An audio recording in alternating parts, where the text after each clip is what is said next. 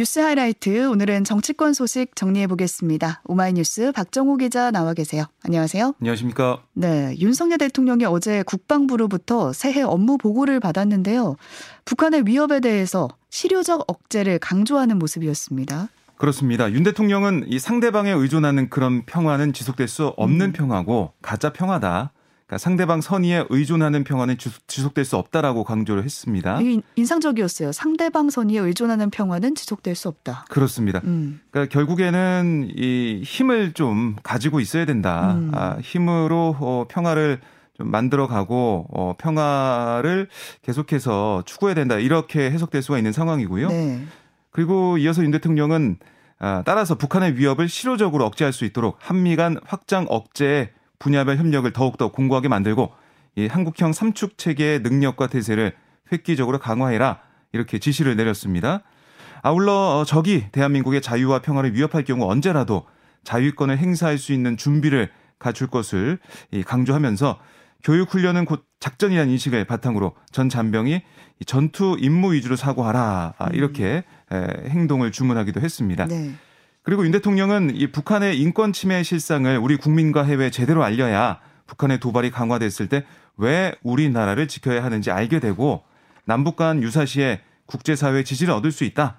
아, 북한 인권 문제는 단순히 인권 수호의 문제가 아니라 북한 도발을 억제하는 좀 강력한 심리적 요인이 된다. 이렇게도 설명을 어, 했고요. 네, 어제 이 발언과 더불어서 외신 인터뷰도 공개가 됐어요. 네, 어제 오전에 공개됐던 AP통신 인터뷰에서 윤 대통령이 이 한미 양국의 북핵 대응 공조와 관련해 얘기를 했습니다. 음. 그러니까 미국의 핵자산 운용과 관련해 필요한 정보를 공유한다든지 공동 기획, 공동 실행이 가능하다.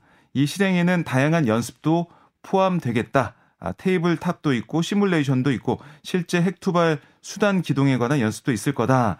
이렇게 밝혔고요. 음. 아, 그리고 이제 대한민국에 전술 핵 배치를 한다든지 우리 자신이 자체 핵을 보유할 수도 도 있다 이렇게 어. 얘기를 했어요. 네.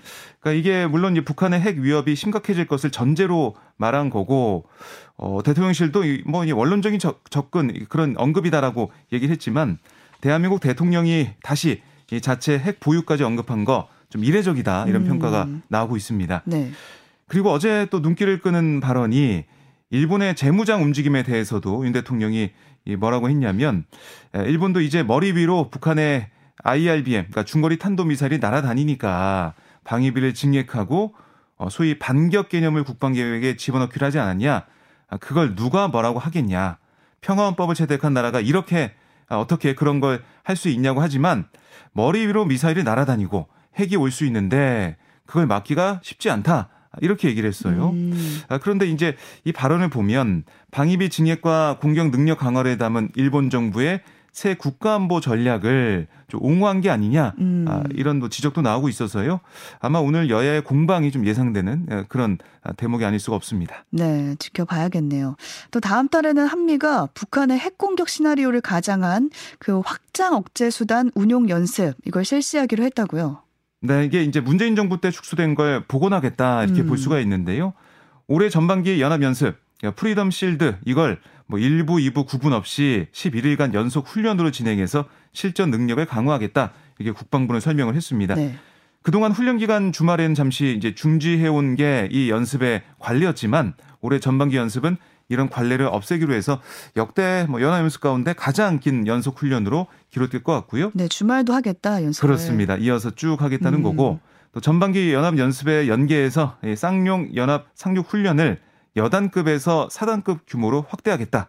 그리고 20여 개의 훈련을 이 과거 독수리 훈련 수준으로 시행하는 그런 계획을 가지고 있어요. 그러니까 연합 야외 기동 훈련을 대폭 확대하겠다. 이렇게 보시면 되겠습니다. 네.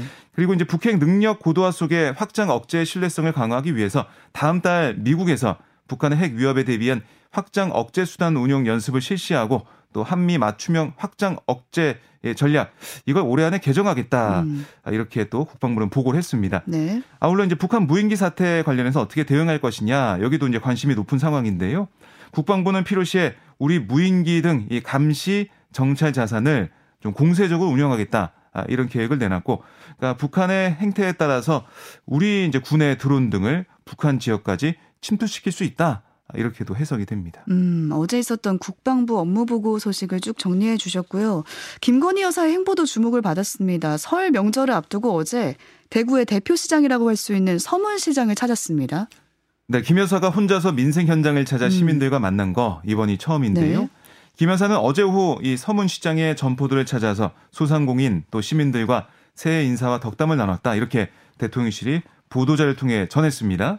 김 여사는 뭐 카스텔라, 납작만두, 어묵, 가래떡, 치마 아, 이런 것 등을 지역 상품권과 현금으로 구매를 했고 뭐 곤약과 어묵 국물 등도 먹는 모습을 볼 수가 있었는데요. 네, 사진이 공개가 됐습니다. 그렇습니다. 대통령실 관계자가 브리핑에서 어, 이 서문시장 방문 배경에 대해 설명을 했는데 대구의 가장 큰 시장이자 설 명절을 앞두고 이제 고물가 등으로 국민이 많이 힘들어하고 있어서 상황을 좀 살펴보고 싶어 찾은 거다. 음. 아, 이렇게 설명을 했고요. 앞서서 김 여사는 오전에 대구 성서종합사회복지관을 찾아서 새마을운동 중앙회 소속 대학생 봉사자 등과 급식 봉사도 했습니다. 네. 다음 소식으로 보겠습니다. 더불어민주당 이재명 대표가 성남FC 후원금 의혹으로 검찰 소환 조사를 받고 그 다음 날 바로 민생 행보에 나섰습니다. 네, 이 대표가 어제 오후 인천 모래내 시장에서 시민들과 상인들을 만났어요. 네, 이 자리에서 이 대표가 아, 어떤 발언을 했냐면 없는 사건을 만들어서 정적 제거하라고 권력을 줬느냐, 있는 죄를 자기 편이라고 덮으라고 권한을 줬느냐, 이 공정한 질서 유지가 정부가 해야 할 일인데 지금은 사적 이익을 위해서 이 공적 권력을 남용하는 이런 잘못된 세상이 열렸다. 음. 이렇게 강하게 정부를 비판했고요. 조사 바로 다음 날. 그렇습니다. 네. 또 이제 주어진 권한을 국민을 위해 국가 공동체를 위해 공적으로 써야 한다. 그러니까 사적 복수의 공적 권한을 사용하면 이게 도둑이지 공무원이겠느냐 이렇게 윤석열 대통령 겨냥하는 모습도 보였습니다. 이어서 이제 원칙과 공정이 완벽하게 무너지고 있고 70년대 이전으로 이 세상이 들어가고 있지 않느냐 어렵게 만든 우리의 민주주의가 해체될 위기에 처했다 이렇게도 주장을 했고요. 네. 그리고 어, 시장 상인과 시민 등을 향해서 이재명을 지키고 싶느냐 싶으냐 이렇게 물은 다음에 여러분을 지켜달라 여러분을 지키는 게 이재명을 지키는 법이기도 하다 이렇게도 강조를 음. 했습니다. 이에 앞서 이 대표가 최고위원 회의도 인천에서 열었거든요. 아, 여기서 또 어떤 얘기를 했냐면 어제 정치 검찰에 맞서서 당당하게 조사에 임하고 왔다. 아, 주권자를 위한 성실한 노력을 이 범죄로 둔갑시키려는 검찰 정권의 폭력적인 왜곡 조작 시도에 앞으로도 굴하지 않겠다. 아, 이렇게 얘기를 했습니다. 네. 또 역사의 전진을 믿으면서 정부가 포기하셨다시피 하는 민생 위기 극복에 전념하겠다. 정권의 폭정과 정권의 무도함에 국민과 함께 맞서 싸우겠다.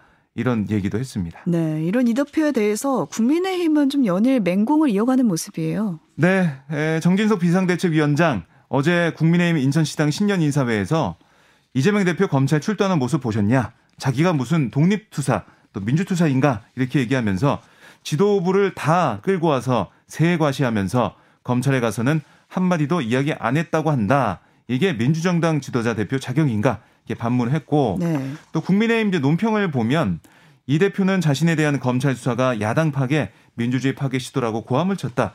아, 이재명 개인과 민주당 운명을 억지로 엮으면서 절대 혼자 죽지 않겠다. 아, 이런 식의 광기를 드러냈다. 이렇게도 강하게 비판을 했습니다. 네, 당권 주자들도 한마디씩 했어요. 네, 이 김기현 의원 페이스북 글에서 조폭 영화와 같은 검찰 출두, 검찰 조사에서의 진술 거부와 잡아떼기, 또 소속 국회의원들과 모든 당력을 모아서 비호하는 뉴스를 접하면서 대한민국 169석을 가진 거대 야당의 밑바닥 수준을 시켜봤다.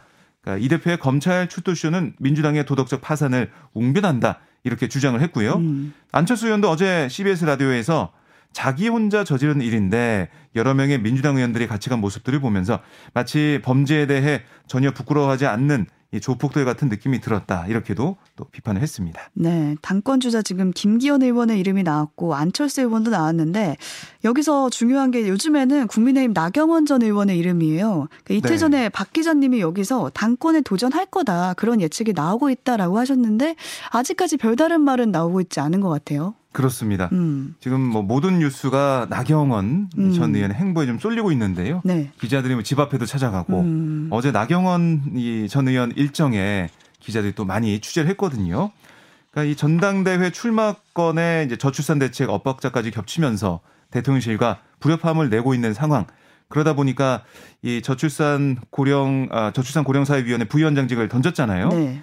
근데 며칠간 언론 접촉을 최소화하다가 어제는 뭐 공개 일정을 계속 잡아서 노출이 됐습니다. 오. 오전에 자신의 지역구인 동작구청 신년 인사에 참석을 했고 오후에도 국민의힘 서울시당 등 당원들이 많이 모이는 장소를 찾아갔어요. 이 행보가 어떤 의미가 있을까요? 그래서 이 행보를 보면 당대표 출마로 좀 사실상 결심을 굳힌 거 아니냐. 음. 그리고 이제 등판 시점을 저울질하는 단계에 이르렀다. 이런 해석이 나오고 있는데 나전 의원의 한 측근의 얘기를 들어보면 저출산 고령사의 이 직을 내려놨고 현 상태에서는 다른 선택이 있을 수 없다. 이대로 주저앉는다면 정치인으로서 다음 스텝은 없다고 봐야 하지 않겠냐. 출마 쪽에 무게를 싣는 어, 얘기를 하더라고요. 네. 다만 나 전 의원 본인은 거치와 관련해 기존의 답변을 고수하고 있어요.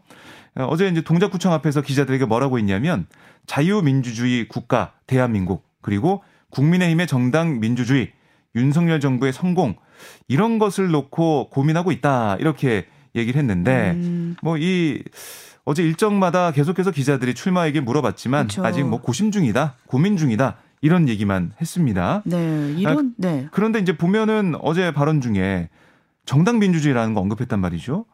정당 민주주의라는 것은 이게 당원들의 뜻에 따라서 어, 민주적으로 어떤 결정을 하는 그게 뭐 음. 민, 민주주의의 모습일 텐데 지금 뭐 여권 일각에서도 그냥 당 대표를 대통령이 임명하는 게 어떻겠느냐 이런 얘기가 나올 정도로 너무 이제 윤심에 기대고 있는 그런 싸움이 되다 보니까 당내 민주주의가 좀 훼손되는 게 아니냐 이런 일각의 비판도 있었거든요. 음. 그래서 정당 민주주의라는 얘기를 한 걸 보면 나 전 의원이 어, 이, 이, 이걸 내세워서 좀 출마하려는 거 아닌가 이런 관측도 나오고 있는 상황입니다. 당 내에서는 지금 선두권 달리고 있잖아요. 그렇습니다. 음. 그래서 이 지지율도 좀 계속 보지 않겠느냐 이런 얘기도 나오고 있는 거예요. 네.